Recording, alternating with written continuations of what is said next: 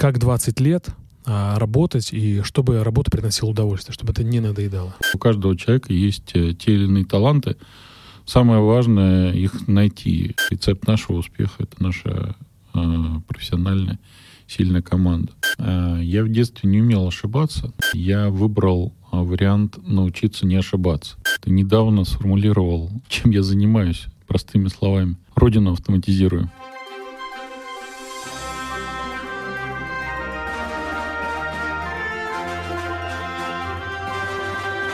Привет, друзья! Вы слушаете подкаст «Зачем я это делаю?» И я, Иван Нестратов, автор и ведущий. Подкаст про осознанность, желание меняться и двигаться вперед. Он о людях разных профессий и сфер деятельности. Друзья, и сегодня э, я пригласил гостя и хочу его представить. Алексей Макаров, компания «Атолл». Алексей, привет!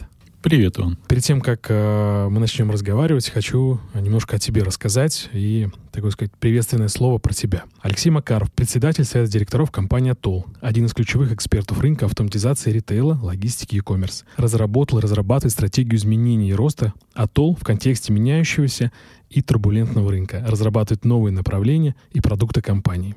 А, член Координационного совета деловой России, сопредседатель комитета по автоматизации решений для прослеживания движения товаров и денежных средств. В 2001 году Алексей э, вместе с супругой Ириной Макаровой создал и возглавил компанию «Атолл», которая занимается разработкой, производством и дистрибуцией оборудования и программного обеспечения для автоматизации предприятий торговли и сферы услуг. Это все про тебя. Э, с 2001 года ты создал вместе с Ириной компанию э, «Атолл». Вот уже 20 лет вы работаете. Скажи, пожалуйста, а как 20 лет а, работать, и чтобы работа приносила удовольствие, чтобы это не надоедало? Рецепт очень простой. Работа должна удовлетворять двум критериям. Первое, самое главное, э, она должна тебе нравиться. То есть, если глаза горят, то как бы, вот это твое дело. А второй критерий, у тебя она должна получаться. Потому что бывает такое, что глаза горят, например, я люблю пить, да, но пою только в караоке с друзьями, когда мы хорошо выпьем. Потому что ни слуха, ни голоса у меня нет. И, ну, не получился бы из меня певец никакой. Вот. Ну, как-то так вот. То есть э, всего лишь должно получаться и э, глаза гореть. Леш, а если, например, вот глаза горят, но не получается много-много раз, например, там, вот сейчас же такая модная история, да, что нет ошибок, что есть просто э, пути к этому. Ну, я пробовал там 6 тысяч раз, но мне не получилось, но глаза горят. Вот здесь тогда чего? -то? Слушай, ну это вопрос про потенцию. Она у тебя есть или нет? Понимаешь, как бы, если потенции нет, а есть э, красивая девушка, то ничего не получается, и даже Виагра не помогает. Поэтому ну, я не согласен с э, гипотезой, которую ты сказал. Э, надо бросать это нафиг и делать что-то другое. На самом деле у каждого человека есть э, те или иные таланты. Самое важное их найти на каком-то старте карьеры. Ну и даже не проблемы развернуть свою карьеру там и в 30 лет, и в 40 лет, и может даже в 50. И есть примеры очень таких ярких людей, которые создали великие компании, известные всему миру, в возрасте уже там нормально за 50. Вот, поэтому... А можешь пример привести этих людей? Насколько я помню, полковник Сандерс, KFC, э, KFC mm-hmm. да, вот он был такой сильно за 50. Мне кажется, он был 76, по-моему, да. Вот, и, ну, есть несколько примеров мировых, как бы, когда люди создают, ну, тот же Тиньков, да, он за свою, я вот помню по своему там юности, навязчивую рекламу пельменей Дарья, как он эту тему как бы развил, продал. Потом его пивной бизнес э, с пивом Тиньков, э, ресторанами. И теперь как бы инновационный банк. Вот. И там, куда дальше он пойдет? Никому одному, неизвестно. Одному Богу известно, да. Ну, то есть при том, что там после пива уйти в банк, который по каким-то показателям начал рвать уже лидеров рынка, а особенно учитывая нашу удивительную банковскую систему, которая нам досталась из советского прошлого, с одним большим банком, который за 50% э, во многих сегментах. И когда э, там, несколько лет назад Тиньков вышел на первое место по эмиссии карточек, ну это прям это круто, шокировало да. всех. При том, что не имеет ни одного отделения. Да, это, это показатель. Ну хорошо. То есть всего лишь, друзья, два критерия. Нравится и должно получаться. А если не получается, то бросьте нахрен и развернитесь. Хочу сегодня вообще посвятить нашу тему про изменения чтобы задать наш тон нашей беседе, и э, хочу проговорить про изменения, так изменения как драйвер роста бизнеса и человека. И знаю, что вы очень сильно меняетесь. Вообще за 20 лет э, компания Тол, она превратилась э, из небольшого семейного бизнеса в большую компанию. Можешь вот про это чуть рассказать? Как происходила трансформация? Ну, трансформация не, произох... не произошла за один раз.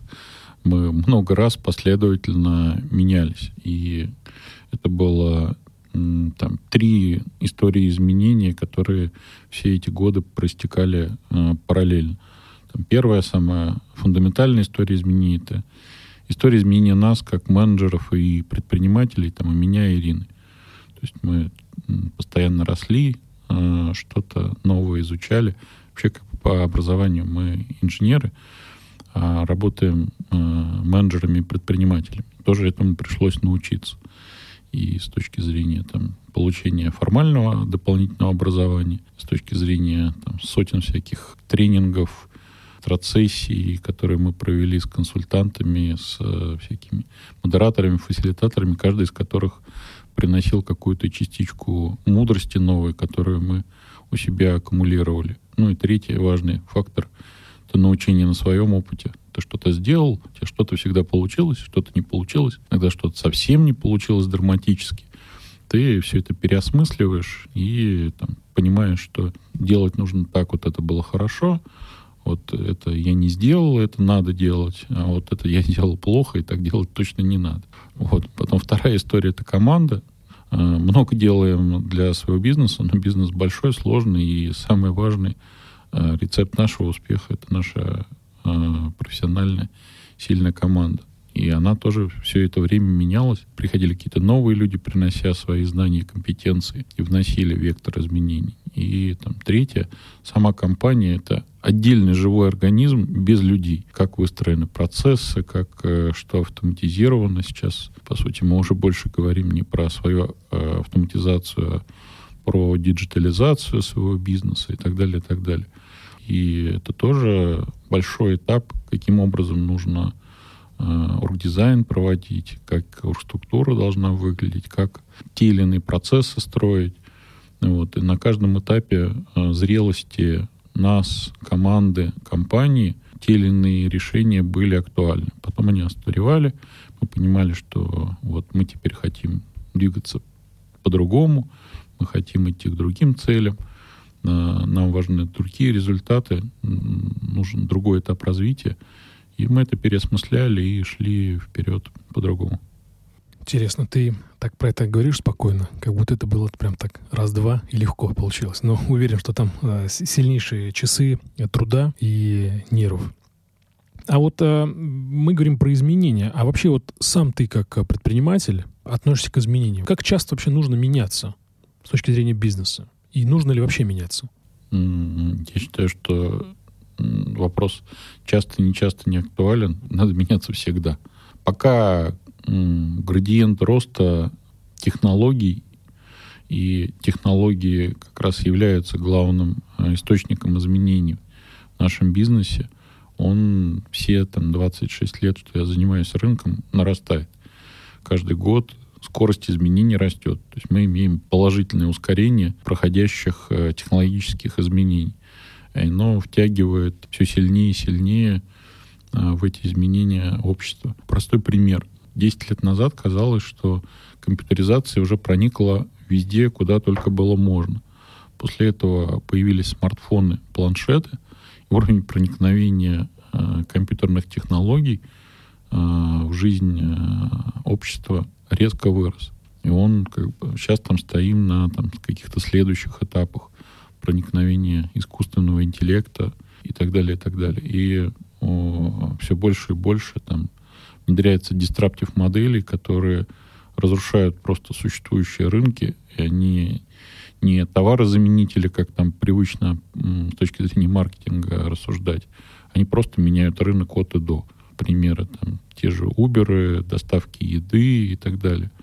И они меняют э, и рынок э, производителей автотранспорта, и рынок автозаправочных станций, поскольку, окей, вот вчера там была новость, что в 30, по-моему, втором, пятом, ну, точно не запомнил год, по-моему, скорее 35 год. Евросоюз сейчас хочет принять решение о том, что будет только экологически правильный транспорт. Ну, соответственно, заправок не останется просто. Останутся только электронные машины. Ну, конечно, это экологично, и там куча всяких э, плюсов. Дальше там, платформы, которые сейчас э, владеют э, клиентом по заказу такси, в какой-то момент времени из этой цепочки исключат водителей. И это уже вопрос там э, буквально лет. Я... в виду будут беспилотные машины, да? Конечно. Угу. Часть моего маршрута из дома в офис проходит по трассе, где Яндекс проводит э, тестовый круг по беспилотному вождению. Вот. И там просто каждый день уже я вижу на своей дороге беспилотник Яндекса, который накручивает круги. Вопрос э, времени, когда они опробируют настолько технологию, она получит разрешение там, регуляторов и станет массовой. И во многих странах так. Вопрос времени только. Недалекого, ну, очень недалекого. То есть ты думаешь, э, там в ближайшие пять лет произойдет? Однозначно. Интересно, посмотрим. Давай э, немножко поговорим про сотрудников и про изменения сотрудников. Вот как э, свою команду сподвигнуть к, к изменениям? Самое главное личным примером. Если ты говоришь, идите меняйтесь, а сам сидишь не меняешься, ничего не полетит. Это раз. Два, как бы надо всегда в любом процессе изменений подробно, тщательно продумать и потом продать команде цели, ради чего как бы вы хотите меняться. Это очень важный как бы этап то есть половина успеха — это правильно сформулированные цели. Их, конечно, нужно подробно разнести, донести до команды и э, добиться того, чтобы оно стало разделяемым. Где-то на этом этапе придется цели поменять, скорректировать, потому что, ну, одна голова хорошо, а 10 умных голов лучше. После этого нужно тщательно спланировать процесс изменений, потому что это сложная штука. В свое время я где-то на заре своего предпринимательского опыта мне попалась одна замечательная книжка Дэниел э, Льюис. Э, автор могу сейчас путать, но точно помню название. «Монстр перемен» назывался. Там такой был такой монстрик нарисован на обложке, как бы, и она с юмором была очень написана, и она позволила воспринять тонкие нюансы теории изменений э, лучше и научиться их проводить э, менее болезненно, для команды, потому что всегда есть скептики, всегда есть люди, кто не хочет идти и так далее, и так далее. И тут нужно как бы на разных этапах проведения изменения разные, разные части команды вовлекать разными способами. Те, кто готов э, меняться, э, новаторы и так далее, их э, включать в этот процесс раньше, и они должны уже амбассадорами становиться этих изменений, помогать остальной команде это быстрее принять. А если, например, сотрудники против каких-то изменений, а на твой взгляд, нужно ли упрашивать до, до какого момента нужно договариваться, чтобы он принял эти изменения? Слушайте, от ситуации зависит. Бывает, что прям сильно против, э, мы какие-то изменения откатываем. Просто плохо придумали изменения. Бывает. Бывает, что обратная драматическая сторона нужно кого-то отстрелить. Это повод для того, чтобы стрельнуть? Ну, слушайте, да, как бы, то есть бывают токсичные люди, которые там всегда входят в режим бабы-яга против. Ну, прощаешься с такими людьми, тебе не по пути с ними. Если ты встречаешь сильное сопротивление, либо изменение плохое, либо ты плохо прокоммуницировал изначально, зачем ты это делаешь, либо ты плохо спланировал само изменение. Потому что ну, либо у тебя плохая команда, что в моем случае не так. Я понял тебя. Интересная мысль. А, я правильно понимаю, что ты говоришь про изменения, что покажи своим примером, а, как надо идти. Вообще, как ты думаешь, вот в управлении собственный пример, насколько вообще это, как стиль управления собственным примером, это важно? Это важно во всех аспектах жизни, включая воспитание детей. То есть, э, показывая собственным примером, мы можем показать, как нужно, и они, и наши сотрудники могут зарядиться от этого. Да, сотрудники, топ-менеджер. Там вся цепочка работает. Там мы, как э, руководители, показываем линейки топ-менеджеров. Они показывают своим как бы э, там, лидерам следующего уровня. Так доходит это до рядовых руководителей и сотрудников. Окей, мы поговорили про изменения, и когда мы что-то делаем, мы что-то меняем, у нас всегда какие-то возникают какие-то ошибки, проблемы, все что угодно можно так назвать. Вот с точки зрения твоего предпринимательского опыта, твоего отношения, как ты относишься вообще к ошибкам? А, у меня вообще тут такая длинная, сложная история. А, я в детстве не умел ошибаться. И эту развилку я в первый раз прошел хреновенько. А, я выбрал вариант научиться не ошибаться. Вот. И эм, с вот этой парадигмой я прожил, ну, наверное, лет 30 уж точно. То есть ты не давал себе возможности ошибаться? Нет, я почти никогда не ошибался. То есть я просто, ну, что такое ошибка и не ошибка? Это можно по-другому перефразировать. Ты выиграл или проиграл? Я почти всегда выигрывал. Угу. То есть для тебя была ошибка, это как проигрыш, да? Ну, да. А потом со временем я понял, что очень неправильная парадигма, и ошибки, они нужны, полезны. У меня не, никогда не было страха ошибок, но тем не менее я всегда стремился к правильному. Из-за этого был там, долгое время слишком гипертрофированный пер перфекционизм, который отражался там и в нашей работе тоже. Со временем я научился находить баланс. Мир значительно более полярный, и ошибаться нужно. И принцип не ошибается тот, кто ничего не делает, он железобетонно работает. И чем больше ты делаешь, чем больше ты, чем быстрее ты работаешь рынка, чем больше инноваций ты несешь, чем больше ты ошибаешься. Это абсолютно нормально. Важно признавать эти ошибки, рефлексировать этот опыт и дальше как бы стараться делать так, чтобы там эту ошибку не повторять. То есть вот это вот хорошая русская пословица про не наступать на грабли, она в бизнесе очень показательно работает. А если ты дебил из раза в раз на одно и то же наступаешь, ну, в какой-то момент времени рынок тебя просто ну, съест и все. Как ты сказал вначале, перестаньте заниматься этим, если это не ваше. Да, да, да. Слушай, а вот э, ты говоришь, что в 30 лет только осознал, э, что ошибаться это нормально. То есть, а не что... в 30 лет. 30... После 30 а, лет после 30... практики. А, после 30 лет практики. Да. А что произошло? То есть ты прочитал книги, пошел на тренинг, э, поделись вот этим опытом. Я не помню, что произошло, но, наверное, общение с какими-то умными людьми со временем как бы пришло. К осознанию, да? Да.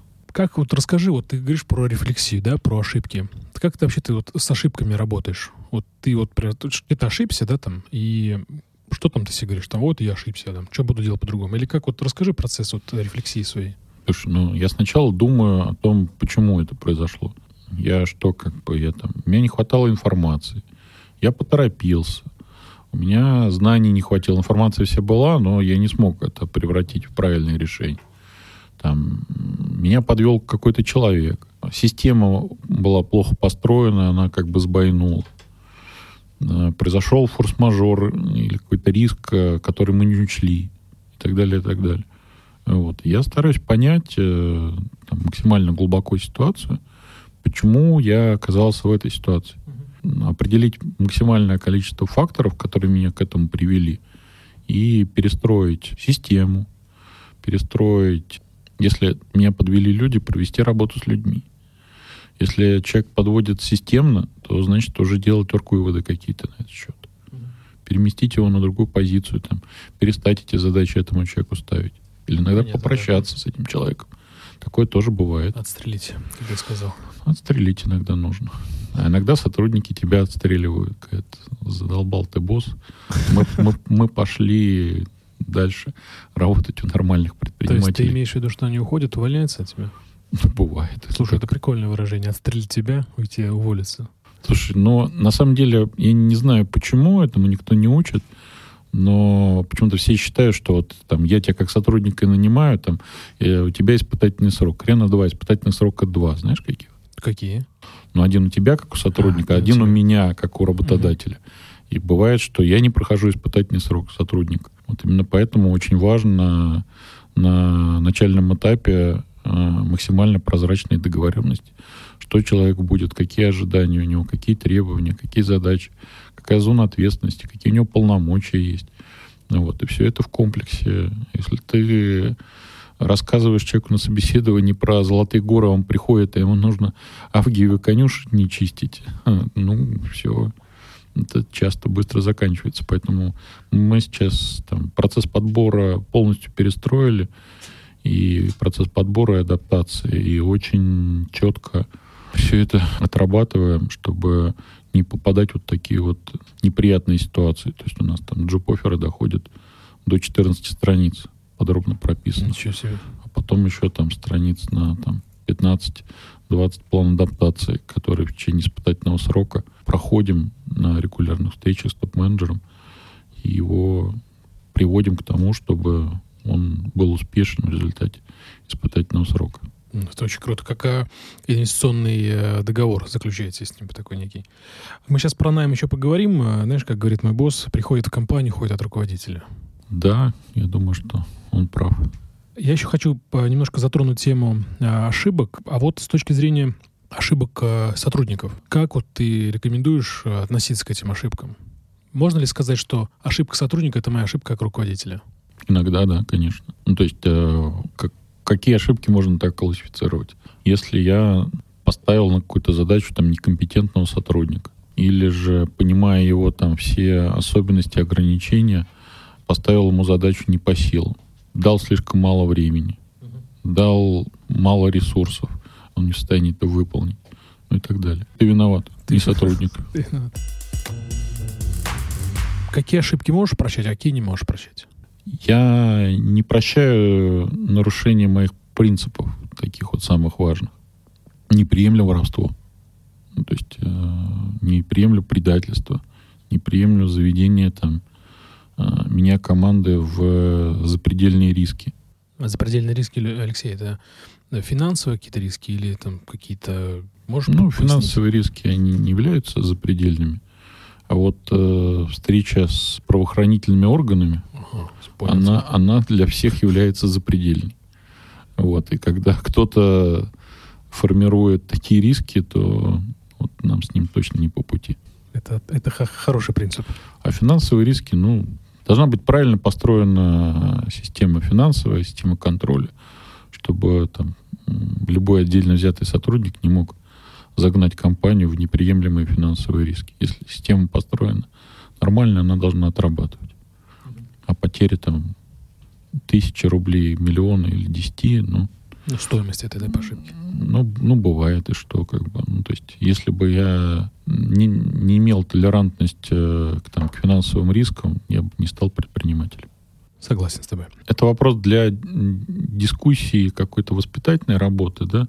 То есть вот э, это не, не настолько черно-белое, как воровство. То есть за воровство я увольняю, ну, вот сколько времени нужно человеку собрать физические вещи. Были даже случаи, когда лично доводил до границы офиса. И все. Вот. Там, зарплату потом выплатят. Но, тем не менее, вот э, эти кейсы для меня тоже важны. И это обычно там, ну, важные разговоры и размышления, как жить с этим дальше. То есть я там трудно очень переношу, когда человек не выполняет коммитменты свои. То есть он за что-то закоммитился и не делает. Не то, что он ошибся, а вот он не делает. Ну, сливается или просто не хочет делать? Или... Вот если не может делать, это нормально. Ну, окей, мы плохо договорились, поставили бойца не на ту задачу, его нужно переместить на ту задачу, которая по силам. Это скорее твоя ошибка, что ты его поставил на эту задачу, чем его. Вот именно он, он может это делать, и он сказал, я сделаю это, но не делает. Подонок. Ну, нет, ну, нет. Скорее лодырь там, или халявщик, или обманщик, ну, как-то так. Вот, или там другой случай, как бы, человек не, не готов нести ответственность. Почему так получилось? Дальше. А ну вот, ну это Вася, это Петя, там, а они с Леной вместе, там. То есть явно как бы вот он ну, то есть нормально там, ну, признай ошибку, или признай, что ты про это не подумал, или там э, забыл что-то и так далее. Меня это, честно говоря, коробит. И ну, если это происходит э, там, системно, раз ты поговорил с человеком, второй, третий, пятый, как бы, ну, то есть тогда уже тоже. Тогда все, да, отстреливаем. Ну, да. Слушай, а вот, э, знаешь, хотел твое мнение узнать э, про... Опять сейчас мы тему за ошибок уже заканчиваем. На твой взгляд, как на твой взгляд предприниматель, человек с большим, с большим опытом очень, нужно ли а, признавать свои ошибки перед командой? И говорить, что там, там, ребята, я не был неправ, вот здесь я ошибся. В зависимости от ситуации, это очень много, много, такой сложный вопрос ты задал. Я это делал не раз, но более того, как бы я это делал даже шире, чем перед командой, признавал это перед рынком, когда действительно это аффектило. У тебя должен быть очень большой запас репутации, чтобы это делать. Признавать ошибки, да? Да. Чья-то репутация может не пережить это. Должен быть достаточно большой запас смелости это делать. Ну, про смелость, да, я очень с тобой здесь соглашусь. А про авторитет, почему ты думаешь, что вот большой нужен авторитет? А потому что не у всех рядовых сотрудников будет достаточный уровень сознания, что это был правильный поступок. Многие воспримут это как слабость. Угу. То есть не верим ему дальше. Ну, типа того, да. Угу. Психология же, она очень разная, как бы, и все мы находимся на очень разной ступени развития. Вот, поэтому это такая палка о двух концах. Но если это привело к каким-то там, ощутимо плохим последствиям для там, массово для команды, то это хороший путь, я считаю. Признавать, да? Да. Окей, спасибо тебе. При нами, вот э, ты говоришь, что вы даете, большой... Ну, это, э, конечно, да, джоп-офер не джоп... для курьера, как да, бы, понятно, и водителя, да. а ну, для... топ-менеджера, наверное. Тот, топ-1 линейка, да. Топ, да, да. Скажи, а вот а, при найме топ-менеджеров на что вы обращаете внимание? Какие ценности необходимы, а, чтобы, например, сделать хорошую карьеру? Ну, скорее, наверное, на первое место мы сейчас ставим компетенции. Это все-таки первично. Профессиональные а, компетенции, да? Конечно. Угу. Профессиональные компетенции и опыт вот эти два столпа, как бы, на которых мы основываем свой найм. То есть для каждой ключевой вак- э, вакансии у нас есть описанный профиль компетенций, который делает руководитель человека, кого мы набираем. То есть там в случае с топ-1 линейкой это делает SEO. Описывается профиль компетенций. Дальше мы проводим тестирование кандидатов. И есть очень хороший психометрический тест, который оценивает кандидатов по большому количеству параметров. Мы смотрим, насколько э, кандидат релевантен тому профилю, который мы смотрим. Который должен у вас работать, да? Да. То есть есть как бы целевая структура, есть целевая модель, э, кого мы ищем. После этого мы оцениваем ее опыт, потому что э, очень важно как бы для многих позиций именно отраслевой опыт. Ну, то есть там для HR, там, для финансиста в меньшей степени, для курьера вообще не нужно. Ну, понятно, да, да. Вот. А там для людей, занимающихся продуктом, для разработчиков, ну, для многих как бы, профессий это очень важно. Мы все это оцениваем. Конечно, мы смотрим и на человеческие качества человека. Алексей, скажи, а вот, э, вот с этой системой подбора, про тесты, про которые ты говоришь, улучшился ли подбор? Лучше стало? Да однозначно. Ты как предприниматель э, рекомендуешь, да, тестирование как один из способов э, отсева? Да, но это такой длинный путь. Специально обученные люди выстраивали, помогали нам выстраивать этот процесс. И вот где-то через год с лишним у нас э, начало это существенно получаться.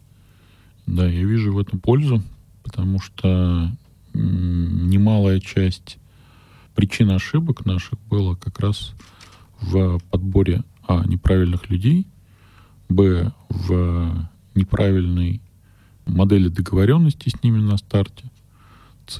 в неправильном процессе их адаптации в компанию. Соответственно, когда эти факторы срабатывали все вместе, мы потом спустя время имели очень много удивительных, но неприятных результатов. Получается, что вы пришли не сразу к этим тестам, да? Нужно было пройти какой-то определенный путь, да, чтобы дойти к этому? Ну, это течение определенных обстоятельств. Может быть, кто-то в состоянии к этому прийти гораздо быстрее. Я думаю, что там в первые пять лет работы Атолла это было бы невозможно внедрить. То есть нужен определенный уровень зрелости и нас как предпринимателей. То есть на стартапе такое лучше не делать? Почему? Или все зависит если, от... я, если я сейчас Э, начну делать стартап, я буду использовать ту же самую методику. Просто э, я на стартапе сегодня и я на стартапе 20 лет назад. Это разный я. Уровень зрелости, да? Понял тебя. Хорошо. А Скажи, вот сейчас э, к образованию, вот хочу немножко, мы сейчас про компетенции, про найм. Вот э, сегодня высшее образование в России, как ты считаешь, вообще оно нужно? Вот э, как оно полезно для, для построения карьеры? Давайте, я задам встречный вопрос. А образование высшее есть? Ну, наверное, есть. Но я имею в виду, в институте вообще нужно учиться. Не, вот сейчас говорят, что типа, ну, не учитесь, там, пойти на курсы. Сложный вопрос. Наверное, все-таки зависит от ага, образования. В целом образование. Которое, да? да. Если вы хотите разбираться в средневековой литературе, то, наверное, образование по-прежнему нужно и ценно. Вот, смотря чему учиться. Или же там живописи. Ну, какие-то вещи, которые не сильно подвержены изменениям. Но многие специальности, они действительно устаревают безбожно. У меня нет до конца правильного ответа на этот вопрос. Вот сейчас мне как бы дети уже подросли. А, вот старший пошел по пути пока не обучения в институте. То есть он учится на онлайн-курсах с третьей итерации. В прошлом году он нашел для себя профессию, которая ему нравится, изучает компьютерную анимацию. Ему все очень нравится. Он говорит, а зачем мне говорит, в университете дополнительно учиться? Вот я там пришел а, к этому выбору, общаясь с 4 а, месяца с ментором, который являлся лид-аниматором в Epic Games. И он был одним из ключевых аниматоров, кто Fortnite написал. И он, он говорит, вот мы в Epic Games берем там 50 на 50. Половина людей с университетским образованием по компьютер анимейшн, а половину, говорит, уже берем людей, с, закончивших только онлайн-курсы. Говорит, нам в первую очередь нужны их знания и навыки. То есть интерес, про который мы говорили в начале. Ну, это не совсем то. Э, интерес — это мотивация. А знания и навыки — это твой багаж. Это скорее вторая часть, как бы, что ты, что у тебя получаться ага. должно. Если у тебя нет знаний и навыков, ты занимаешься сложным делом, то у тебя ничего не получится.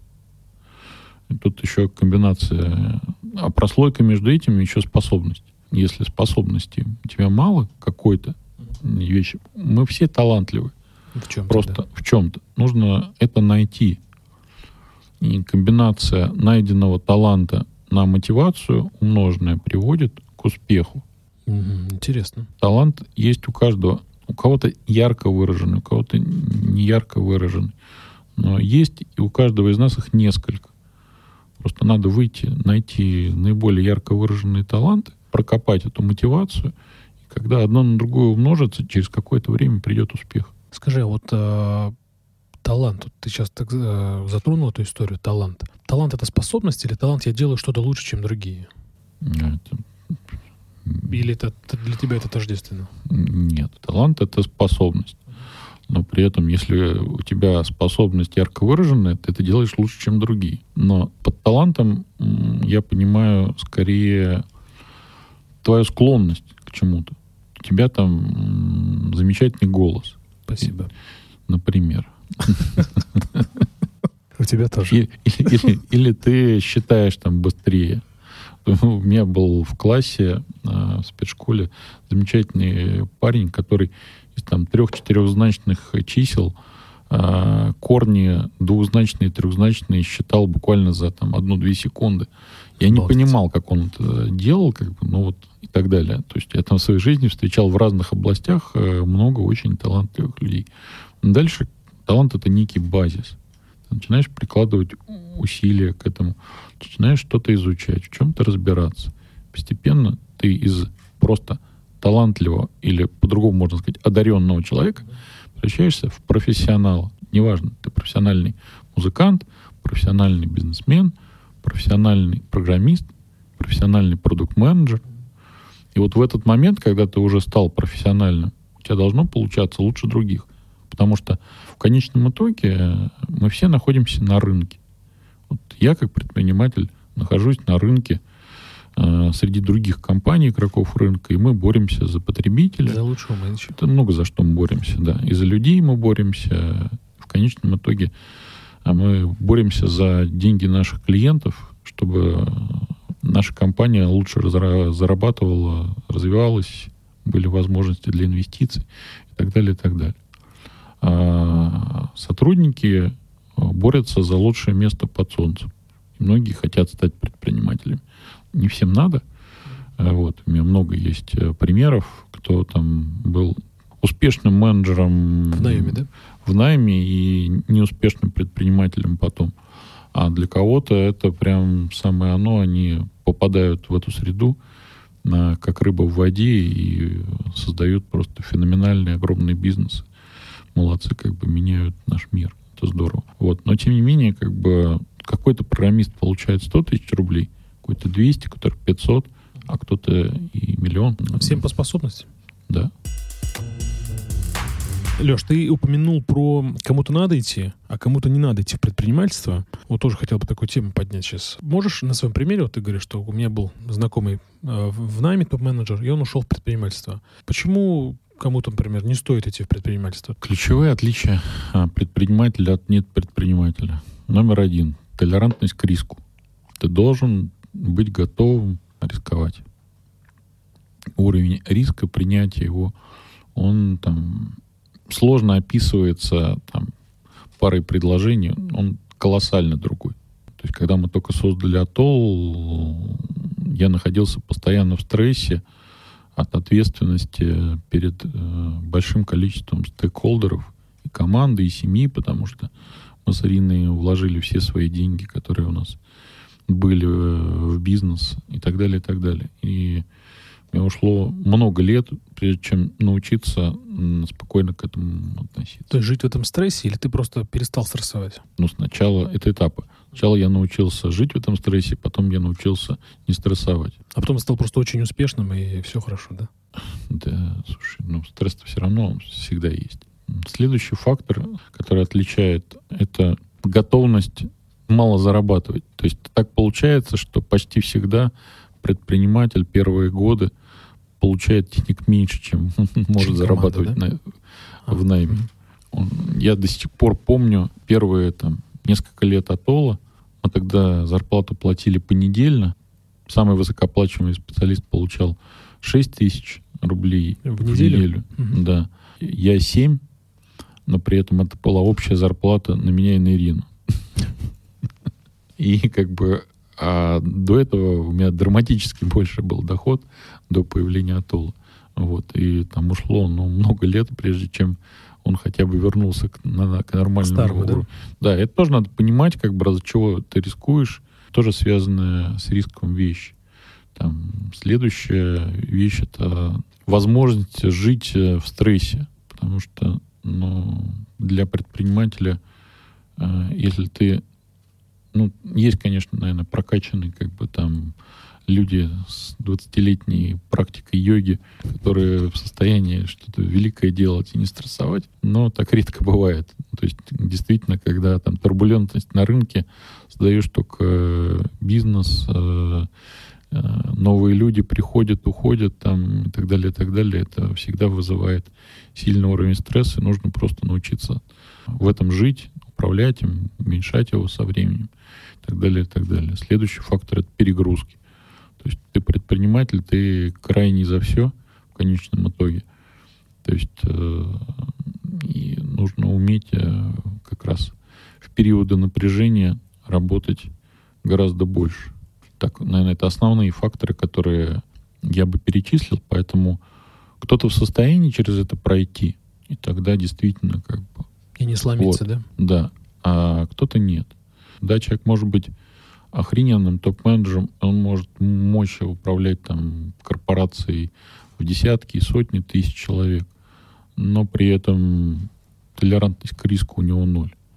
Да, он может там миллионы долларов в найме зарабатывать, и он не справится. Ну, то есть идти делать чебуречную, да, ну, тупо, да. Интересно, да.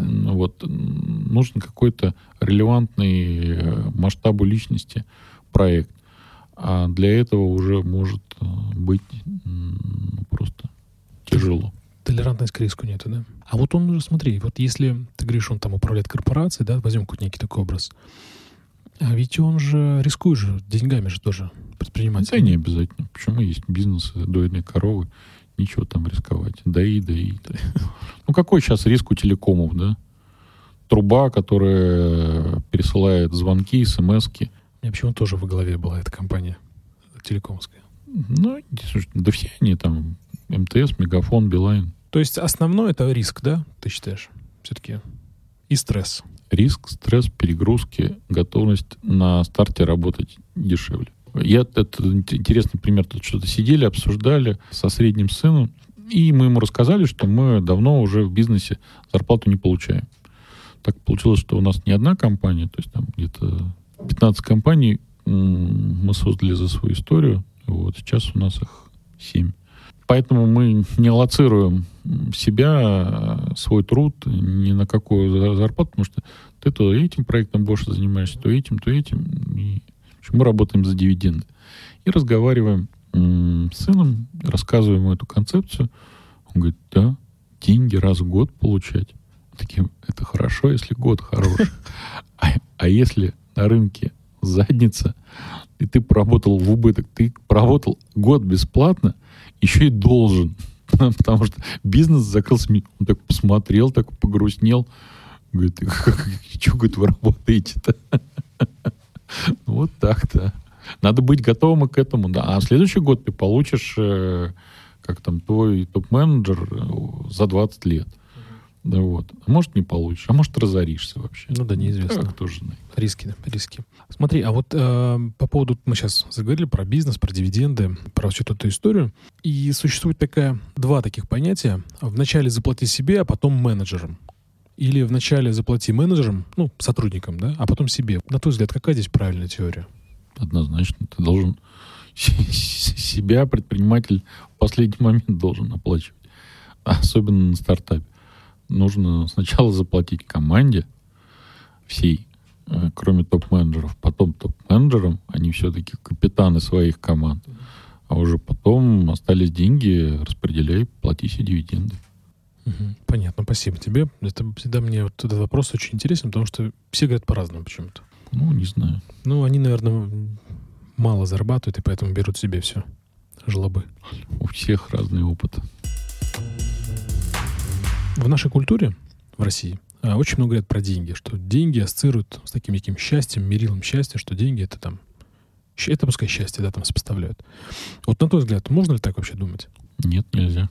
Я в своей жизни за деньги работал всего э, три раза. Один из трех раз меня кинули.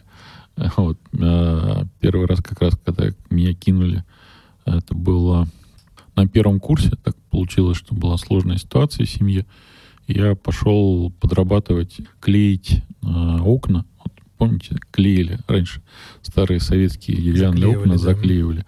Да, мы месяц работали на центральном телеграфе на Тверской. На Тверской, да. Да, и там через какую-то шарашку студенческую туда устраивались. Вот и нам денег не заплатили. Мы месяц там поклеили. Вот. Это был первый опыт э, работы за деньги без получения денег. И потом, после первого и третьего курса, я по 50 дней прожил на Рильске. Второй отряде проработал. Там заплатили хорошие деньги. И в тот и в другой год я получил где-то годовую зарплату своей мамы. Вот. Первый раз как бы я еще был без достаточного уровня мозгов. Купил себе телевизор с встроенным видеоплеером на кассету уже, ну, только на две кассеты хватило денег. денег. Осталось, да. да, вот. После третьего курса я уже купил себе компьютер DX266, как сейчас помню, с винчестером.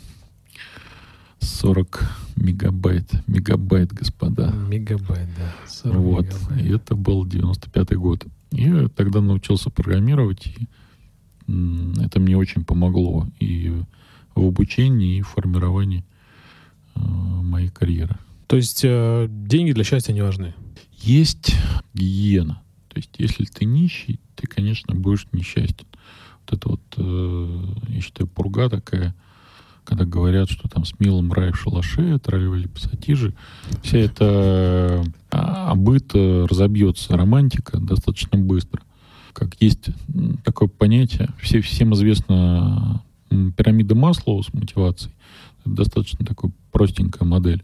Есть более э, работоспособная модель, теория мотивации Герцберга. где мотиваторы делятся на гигиенические факторы и мотивирующие факторы.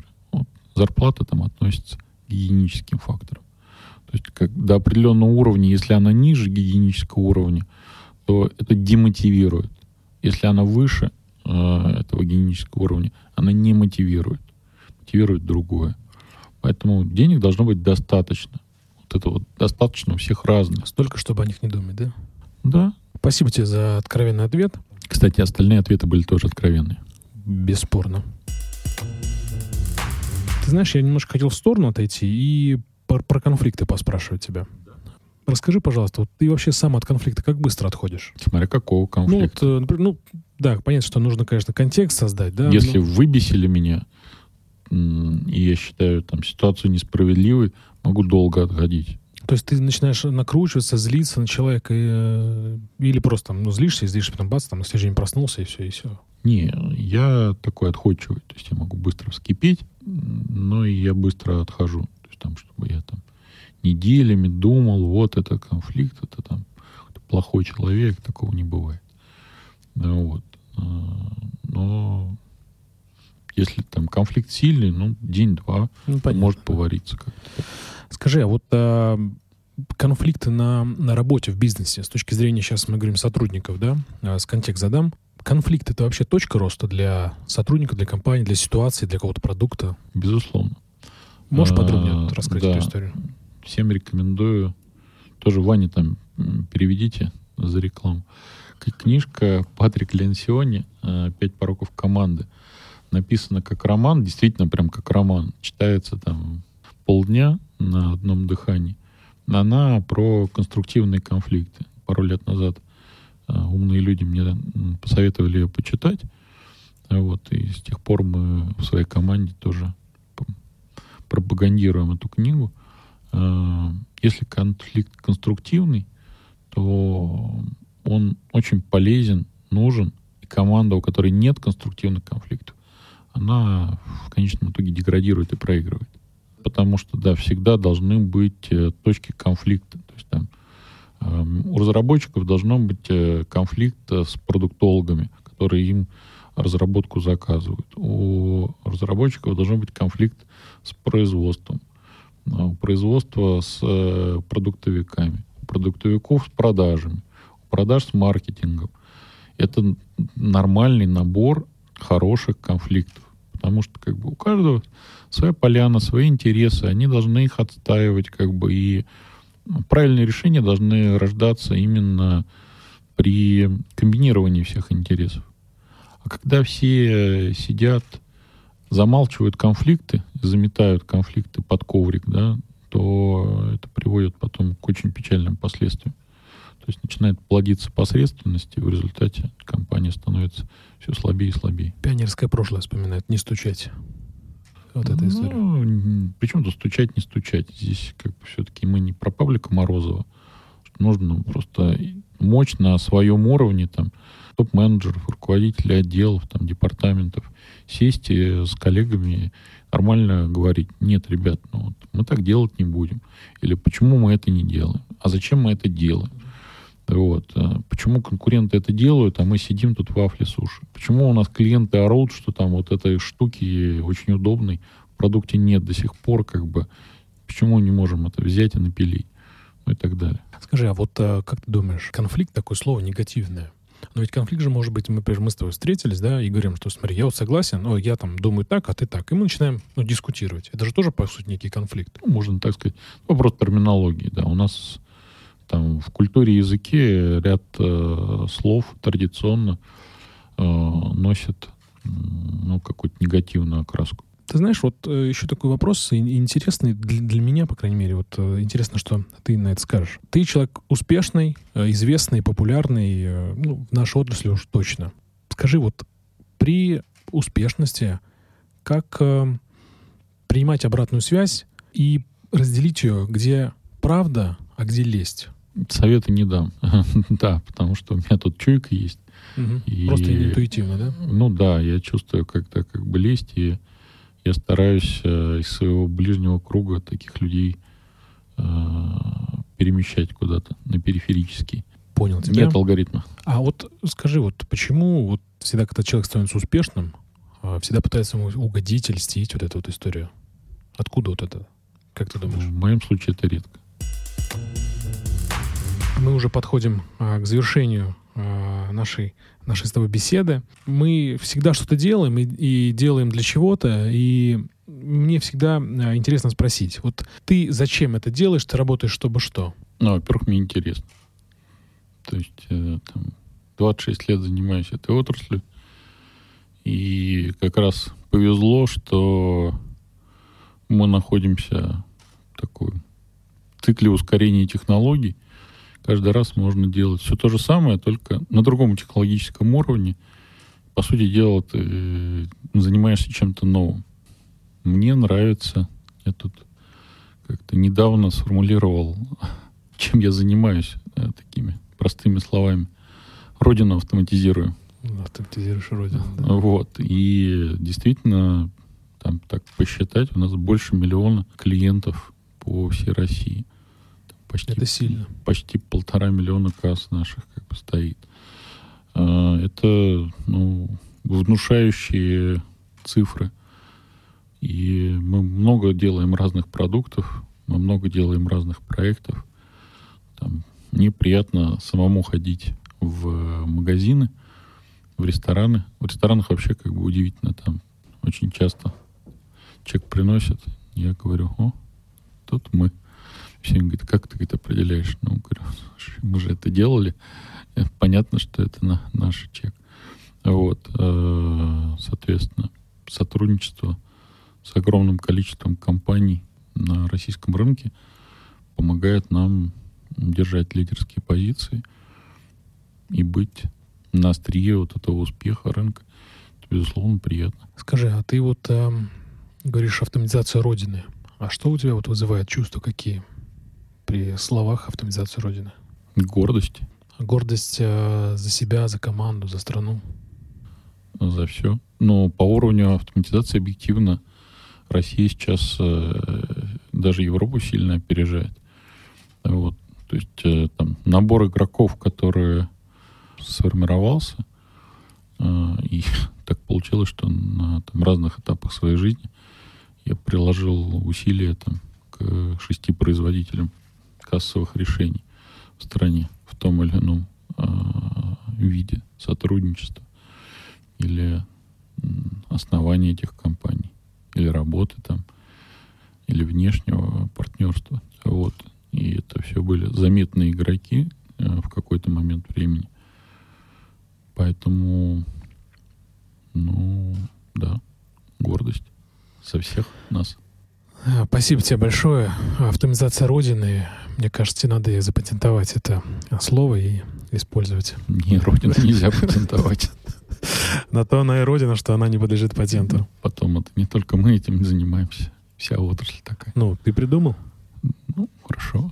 Пусть все пользуются. Алексей, спасибо тебе огромное, что пришел, нашел время и ответил честно на вопросы. Спасибо тебе за интересные вопросы. Спасибо. Друзья, я напомню, это был подкаст «Зачем я это делаю?» Я Иван Нестратов. Подписывайтесь на нас, чтобы не пропустить новые серии и ставьте нам пятерки. Ну что, на этом все. Пока-пока. Пока. -пока. Пока.